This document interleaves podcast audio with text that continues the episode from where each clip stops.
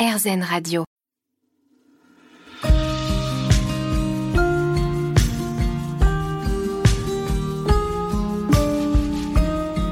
La Dame de cœur. Avec Natacha Saint-Pierre. Sur RZN Radio. Bonjour à tous et bienvenue dans cette nouvelle édition de Dame de cœur avec notre invitée Céline Roy. Bonjour. Bonjour Natacha.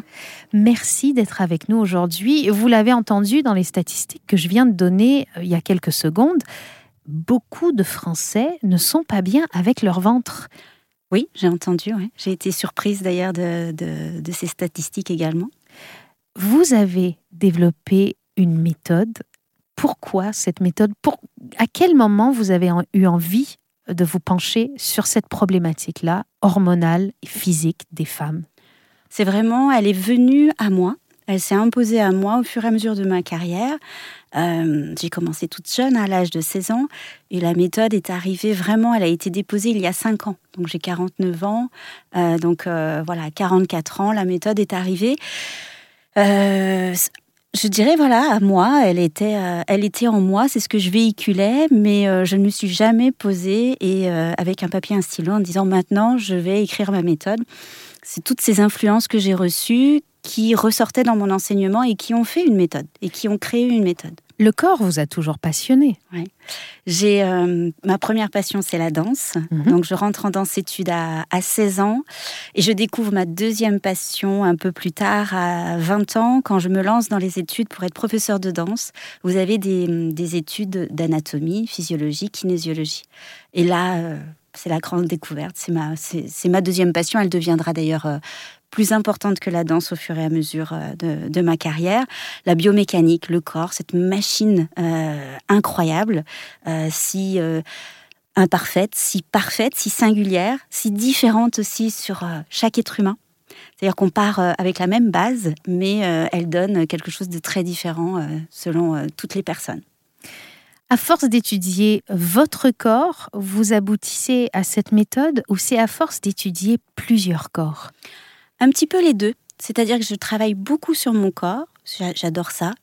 Alors quand je dis je travaille beaucoup, il faut pas imaginer un travail euh, acharné. C'est un travail euh, assez doux, euh, mais au quotidien. Et j'ai eu la chance de, pouvoir observer beaucoup de corps. J'ai travaillé en cabinet de kinésithérapie. Puis après, même dans mes cours, j'ai donné énormément de cours beaucoup de cours privés où j'ai observé. Et c'est la synthèse des, deux choses, c'est-à-dire le ressenti que j'ai pu avoir.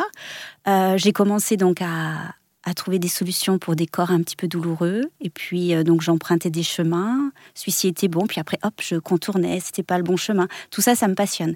Voilà, trouver un, voilà, le bon chemin pour chaque individu. Vous avez voyagé, vous vous êtes formé un peu partout à travers le monde, à plusieurs techniques. Euh, il y a le yoga, il y a euh, le pilate, il y a plein d'autres choses.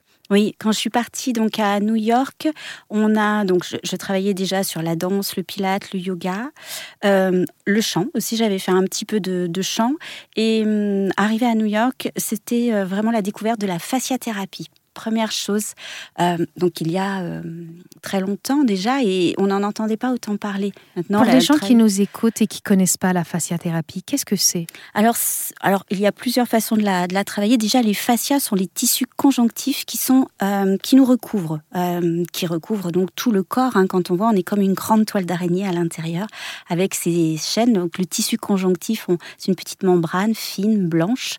donc, quand on commence à travailler en fasciathérapie, on dit qu'on travaille travaille en tissulaire, donc ce qui donne une approche un peu différente. On n'est pas dans le musculaire, on n'est pas dans le travail articulaire, euh, ni ligamentaire, ni tendineux. On va chercher donc l'assouplissement de nos tissus. Euh, voilà, et on a découvert qu'il y avait des chaînes de fascia comme il y a des chaînes musculaires. Donc on peut euh, travailler à la fois sur notre muscle, mais on peut également travailler de façon séparée sur le fascia. Le fascia, contrairement à un muscle, il réagit à nos stimuli. Donc il va réagir au stress. Et ça, ça sera ensuite après un, de mes grands travaux euh, dans ma méthode. Le stress, vraiment, c'est quelque chose que j'essaie de combattre. Vous travaillez sur la respiration aussi. Voilà, la respiration, le nerf vague, tout ça, ce sont des moyens euh, pour venir combattre le stress, détendre nos tissus donc ces fascias pour conserver notre jeunesse. C'est pour moi, c'est vraiment le, j'allais dire la seule façon. Non, il n'y a jamais qu'une seule façon, mais c'est mon chemin pour euh, rester mobile, rester autonome au niveau corporel dans le vieillissement. Vous nous parliez du stress. Pour vous, le lâcher prise, c'est une partie importante de votre méthode. Vous parlez entre autres du nerf vague. Comment? Pourquoi? Hmm.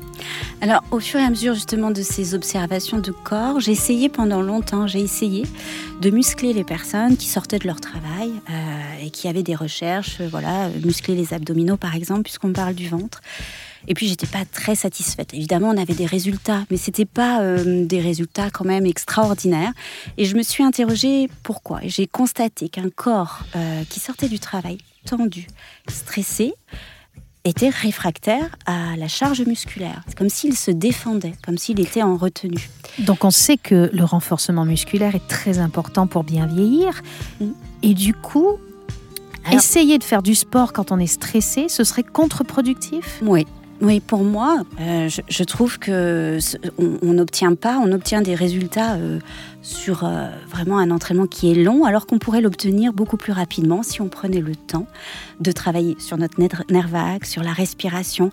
J'ai un rituel en cours qui dure environ 10 à 15 minutes mhm. euh, de respiration avec la phonation qui va activer donc le, nerf vague par les cordes vocales euh, et qui va permettre en fait d'atteindre un niveau de bien-être. le nerf vague est aussi appelé parfois le nerf du bonheur, ça va mhm. avec votre émission, et ça nous permet d'atteindre un état euh, voilà, de, bien-être, de détente assez rapidement. Et de cet état de détente, je vais pouvoir donc euh, muscler les personnes déjà beaucoup plus dans la douceur, dans la longueur. Le corps devient malléable et on a euh, beaucoup plus de résultats. Donc la voix devient un élément, un composant essentiel à cette méthode. Parce que je ne comprenais pas tout à l'heure pourquoi vous parliez d'une formation de chant, puis finalement, vous avez vraiment mélangé le meilleur de toutes vos formations pour créer cette méthode. C'est ça, c'est-à-dire que, alors, euh, quand j'ai pris des cours de chant, ce n'était pas très réussi hein, pour moi. J'étais ado, j'avais pas forcément ce talent, mais je suis revenue en fait à, à, la vocalise euh, parce que j'avais un souci de voix. J'étais professeure de danse classique et tous les soirs, j'avais la voix un petit peu cassée. Mmh. Ça me gênait, j'étais pas très bien. Donc j'ai commencé à travailler avec un phoniatre et puis j'ai eu une chance euh, folle, c'est que ce, cette phoniatre était chanteuse lyrique. Donc elle a commencé à me faire euh, vocaliser, à me faire euh, chanter à nouveau. Et euh, ça m'a fait un effet incroyable. Ça vous a détendu? Oui, complètement. détendu. Et puis, dans le palais, on ressent des tas de choses, des tas de muscles sur la posture. Le chant, puisque c'est le diaphragme, donc on va intervenir sur notre posture, on va intervenir sur le bien-être. Et hum, ça sera plus tard, euh, quand j'ai fait la formation de théorie polyvagale, où je me suis dit, ah mais c'est ça, les neurosciences expliquent le nerf vague passant par les cordes vocales. Cet état également de détente, il est déclenché parce qu'on déclenche le nerf vague. Et donc, euh, en chantant, d'ailleurs, toutes les personnes qui font partie de chorale vous le disent, ils se sentent jamais aussi bien qu'en chantant.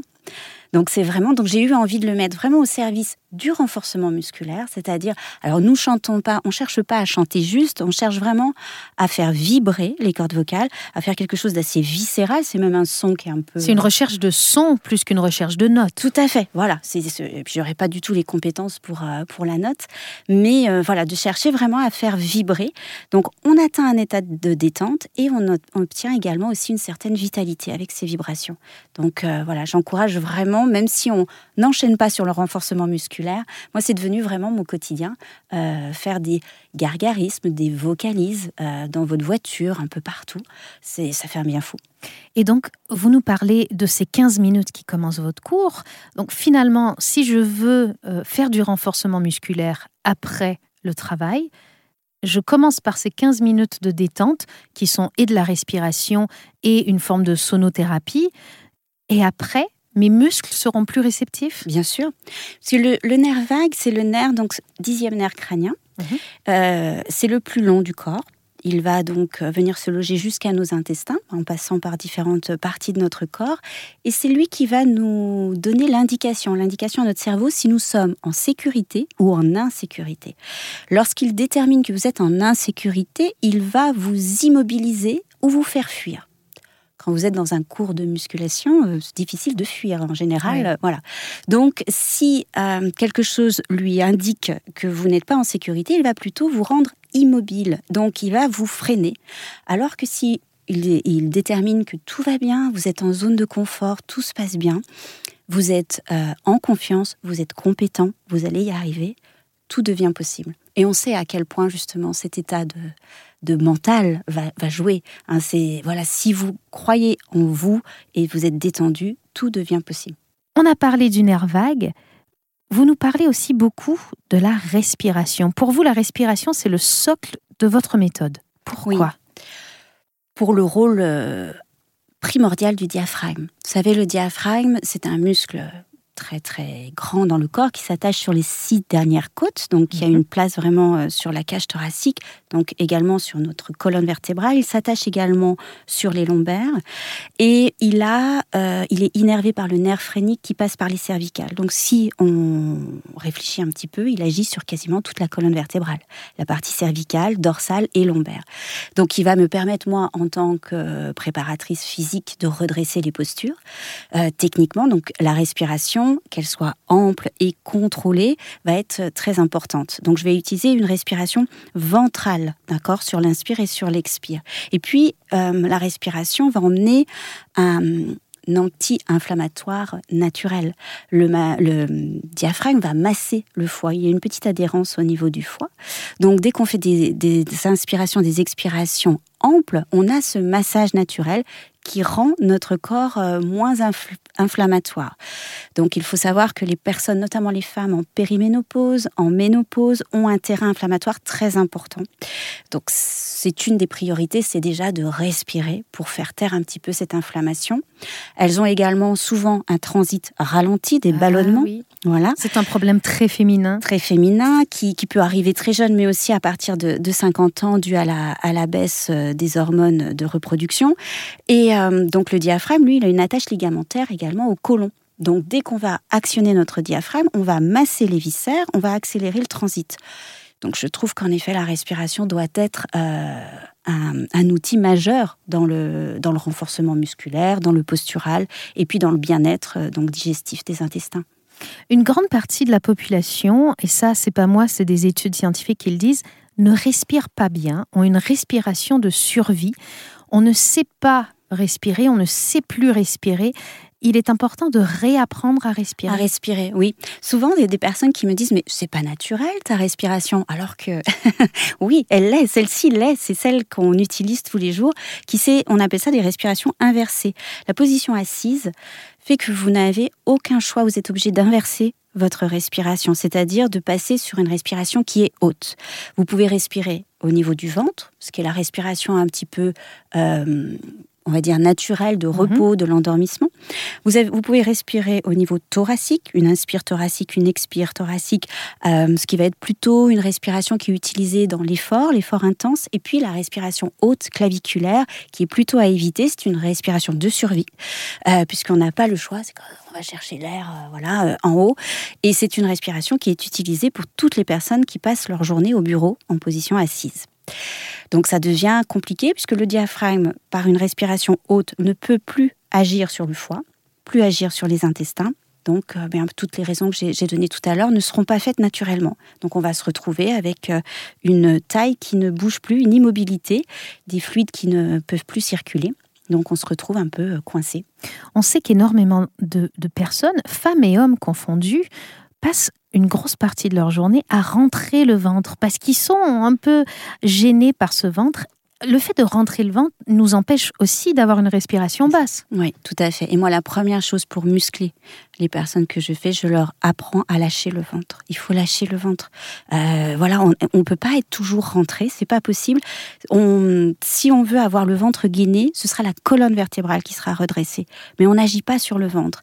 Là, dans mon programme, justement, euh, 30 jours pour aimer son ventre, j'ai beaucoup de questions en disant, mais dans l'inspire, tu sors le ventre, dans l'expire, tu rentres le ventre? Non, je ne pense pas au ventre quand j'inspire ou quand j'expire. C'est la conséquence. Quand j'inspire, mon diaphragme descend, mon ventre va gonfler. Mais je ne cherche pas à gonfler le ventre, sinon on va utiliser les muscles du dos. Et je ne cherche pas non plus à creuser mon ventre et à le rentrer. Ça, il faut essayer de, le, de faire la paix avec son ventre, de le laisser tranquille, et puis de travailler sur quelque chose de plus naturel, le diaphragme qui va faire son rôle. On vit dans un monde où effectivement l'esthétique a une importance, mais au-delà de l'esthétique, bien vieillir, c'est aussi rester en pleine euh, capacité, euh, avoir tous ces moyens de mobilité pour pouvoir être indépendant le plus longtemps possible, pour pouvoir être libre. Et pour ça, les muscles, c'est important. Et vous nous parlez d'une musculation profonde et solide. Quelle est la différence entre une musculation euh, de surface, du coup, et une musculation profonde Et on entend souvent parler d'une musculation en longueur. Expliquez-nous tout ça. Alors dans la musculation, on peut prendre les choses différemment. On a trois types de contractions musculaires. On va avoir une contraction que l'on appelle concentrique. C'est lorsque nos, les deux euh, insertions du muscle se rapprochent, comme quand je ramène le poing vers mon épaule, mon biceps se gonfle. Ça, c'est une contraction concentrique. Le corps sait la faire par cœur, puisque on commence à la faire euh, par la pince ici du pouce et de l'index, et on commence à le faire dans, la, dans le ventre de nos mamans. Donc euh, voilà, on sait faire la contraction concentrique, on en abuse avec nos portables maintenant, nos ordinateurs. Donc on est un petit peu toujours en concentrique sur cette chaîne même antérieure.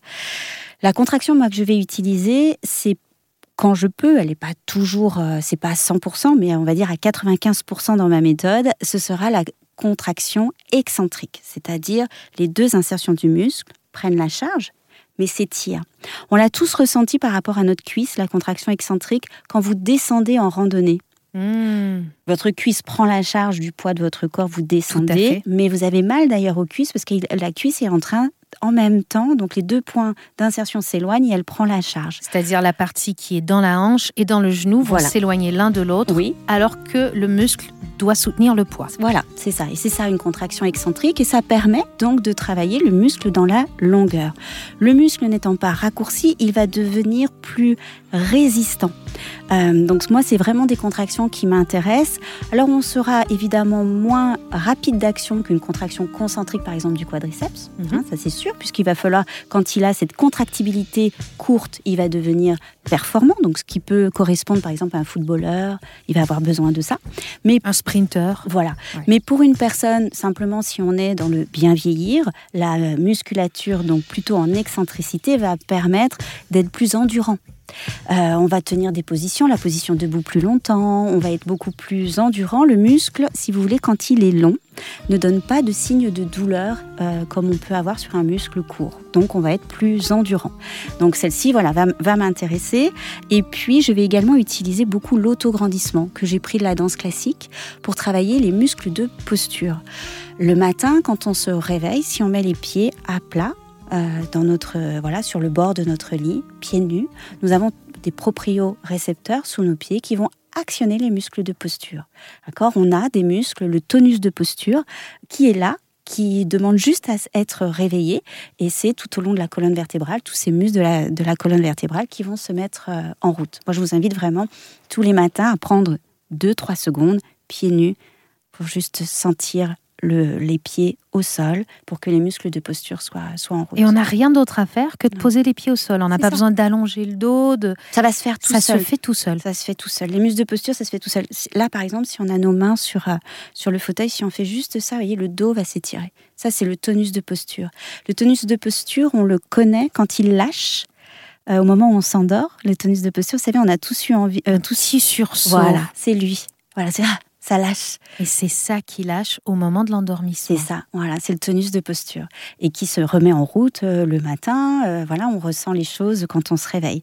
Le corps est vraiment magique, il a plein de choses en lui qu'il faut juste connecter.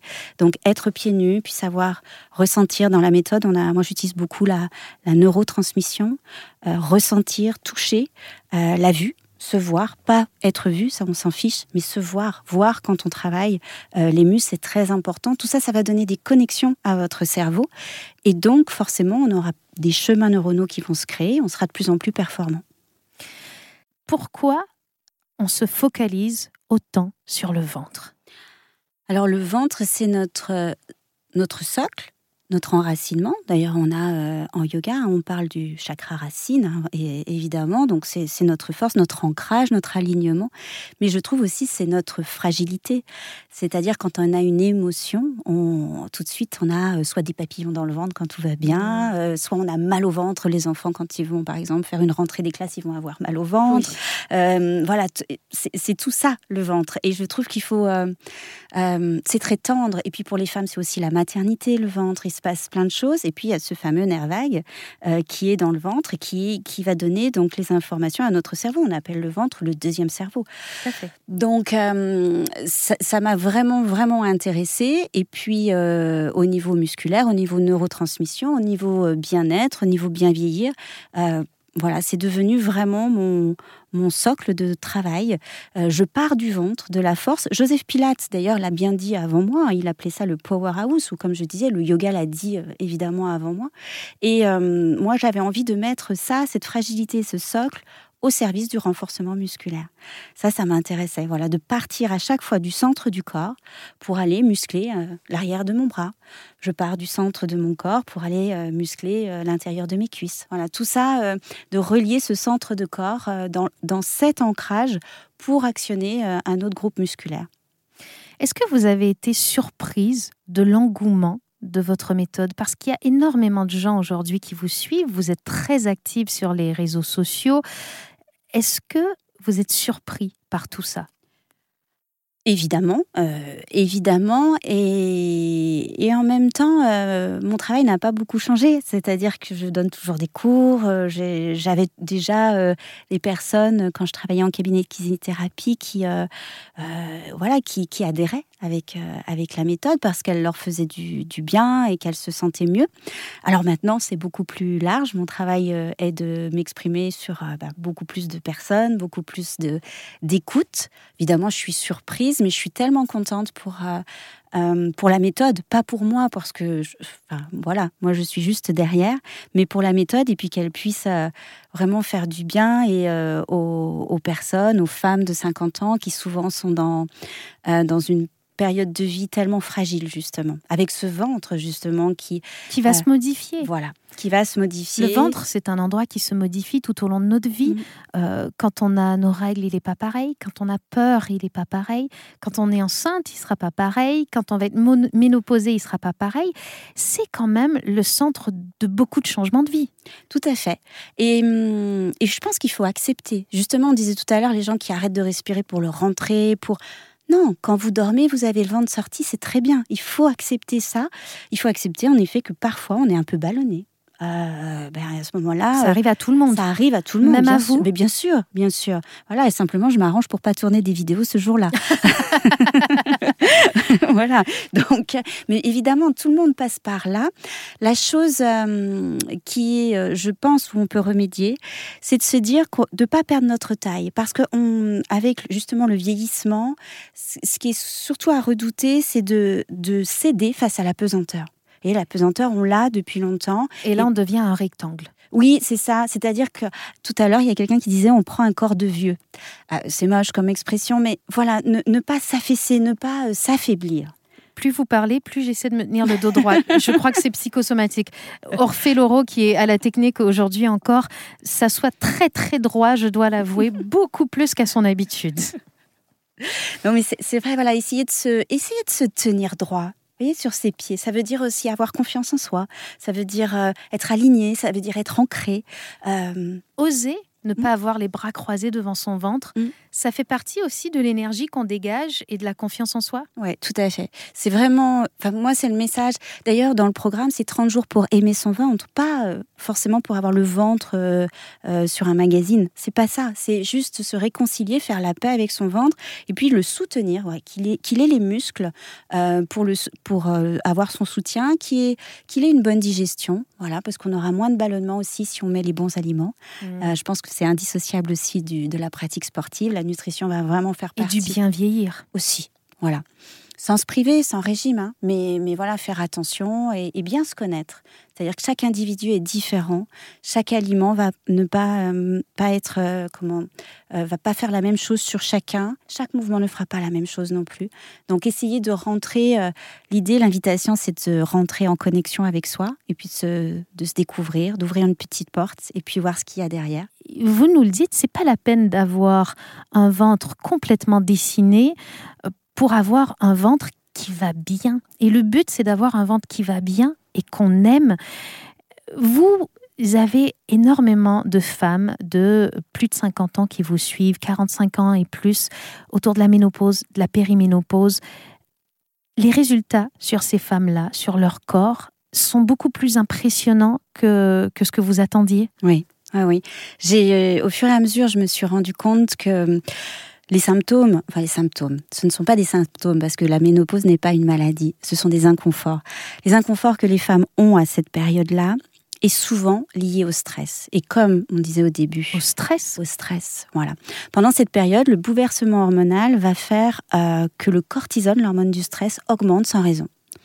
On ne comprend pas euh, souvent pourquoi, on est un peu désarmé. On parle souvent de chute euh, d'estrogène, mmh. de progestérone, mmh. mais on parle rarement de l'augmentation du cortisol. Et là, ça, c'est très intéressant. Oui, il, y a une, une, augmentation du cortisol. On peut, chacune peut aller faire un dosage pour voir où elles en sont.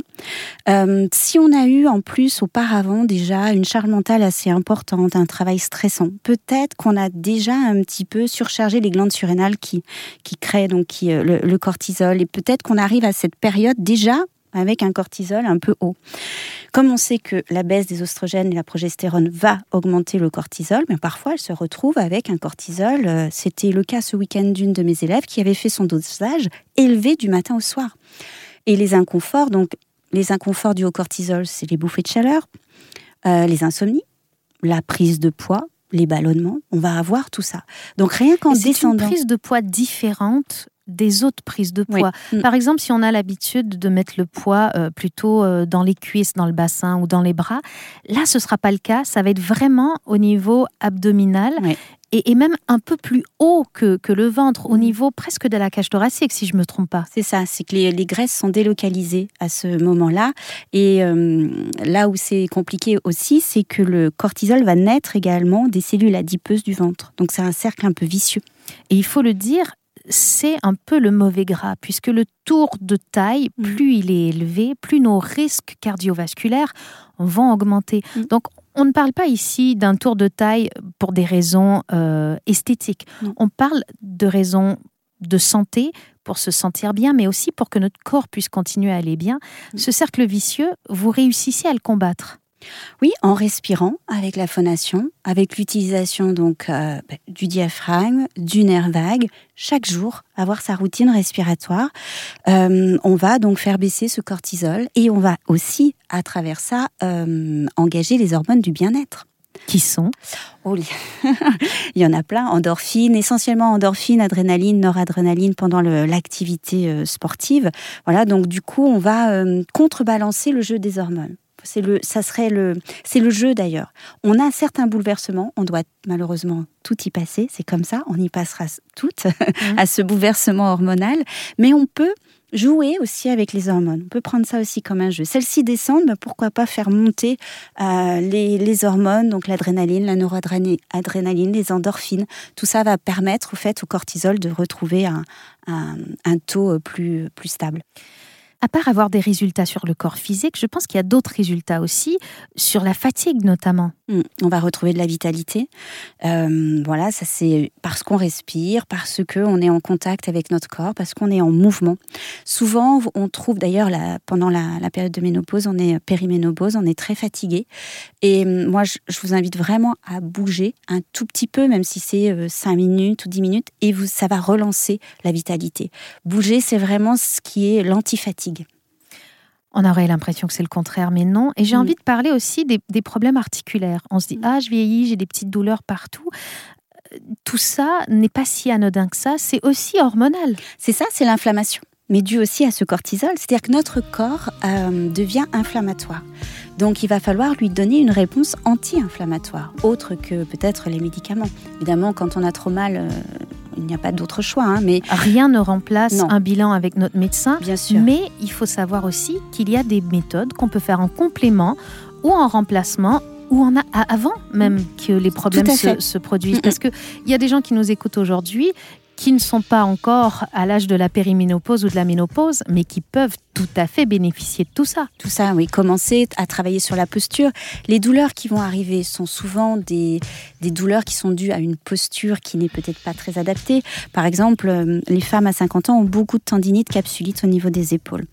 Elle surgit euh, à 50 ans parce qu'on a un état inflammatoire. Mais la posture qui a déclenché cette tendinite ou cette capsulite, elle était là bien avant. Hein, c'était, c'est juste à cet âge-là que l'on ressent les choses.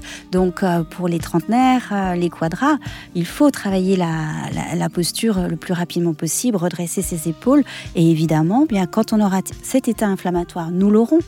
Mais par contre, euh, on n'aura pas la pathologie de l'épaule qui était associée à son- sa position trop en avant. Cette méthode, au quotidien, on peut la retrouver dans plein de disciplines sportives différentes?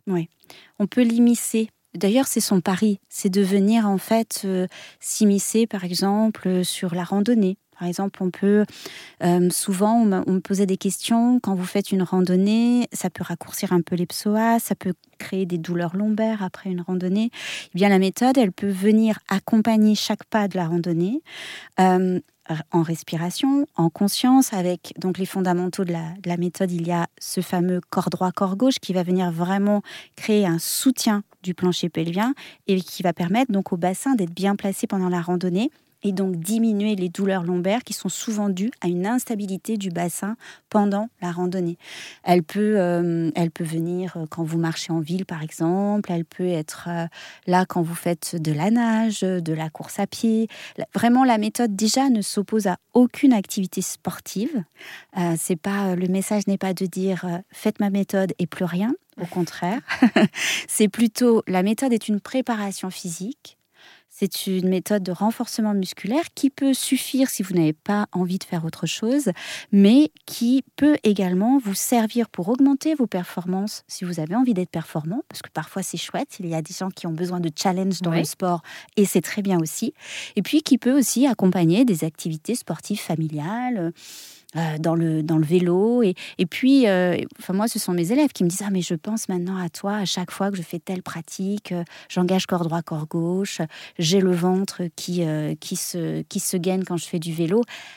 Et c'est réussi, c'est la clé. Voilà, c'est c'est gagné.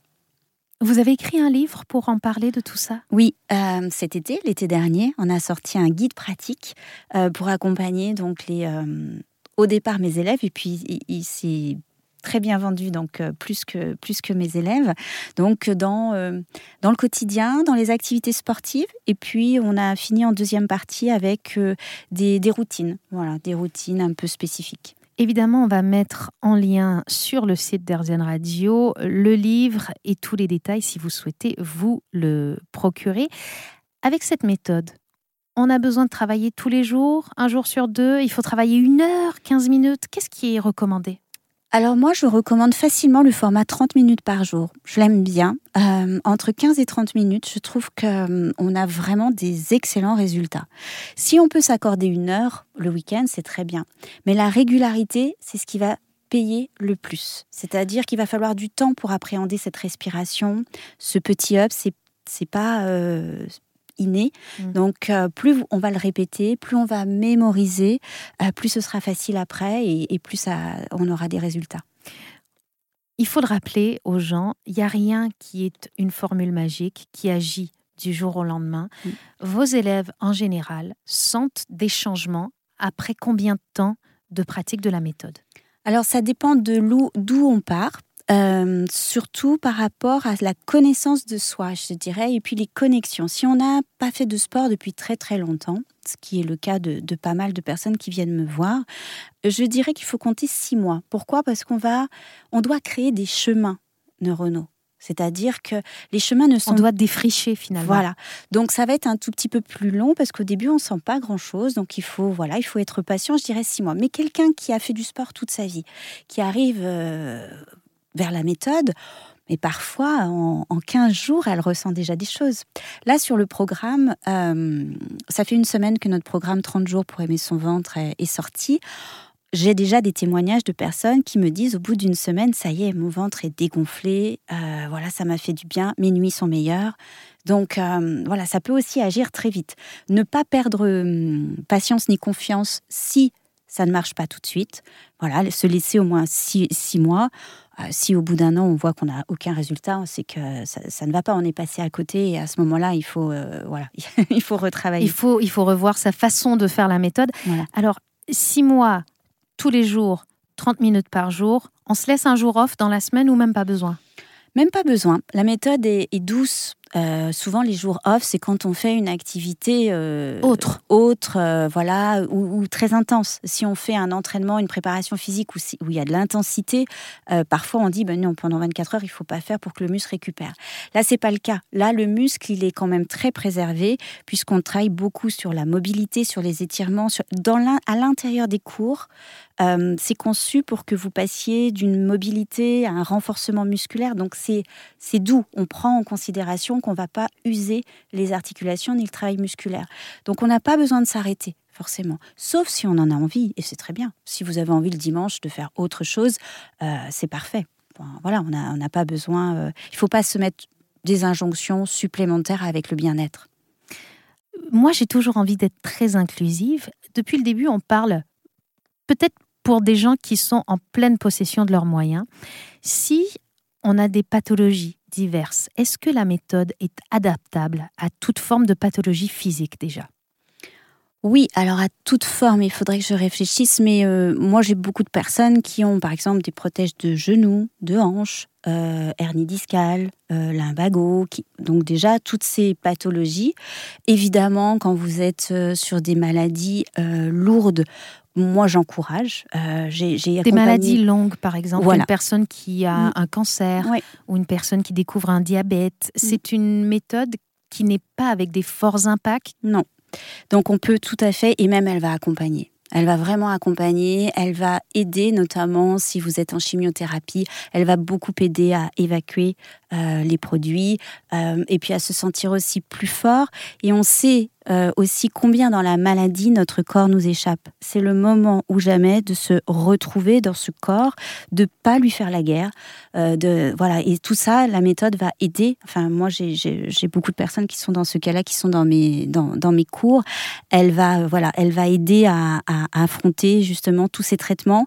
Elle peut aussi aider l'accompagnant, l'aidant. Euh, parce que celui qui est à côté de la personne malade a besoin aussi d'être fort, a besoin de voilà de se retrouver, de prendre du temps. Donc, euh, je trouve que c'est un bon allié. La méthode peut servir. Je vous écoute parler et j'ai l'impression que on n'est pas comme on le fait normalement dans le sport où on va avoir ce dicton no pain, no gain qui est euh, sans douleur, pas de résultat. Vous êtes plutôt dans une prise en main du corps avec douceur, générosité, gentillesse et compréhension. On se fait du bien, on se fait pas mal pour aller bien. Non.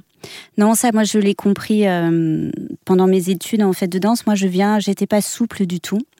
J'étais très très raide, je voulais être danseuse, donc euh, déjà ça démarrait mal. Mais euh, donc du coup on m'a beaucoup forcée, j'ai accepté. Et puis je sentais ce corps quand même en moi, quelque chose qui résistait.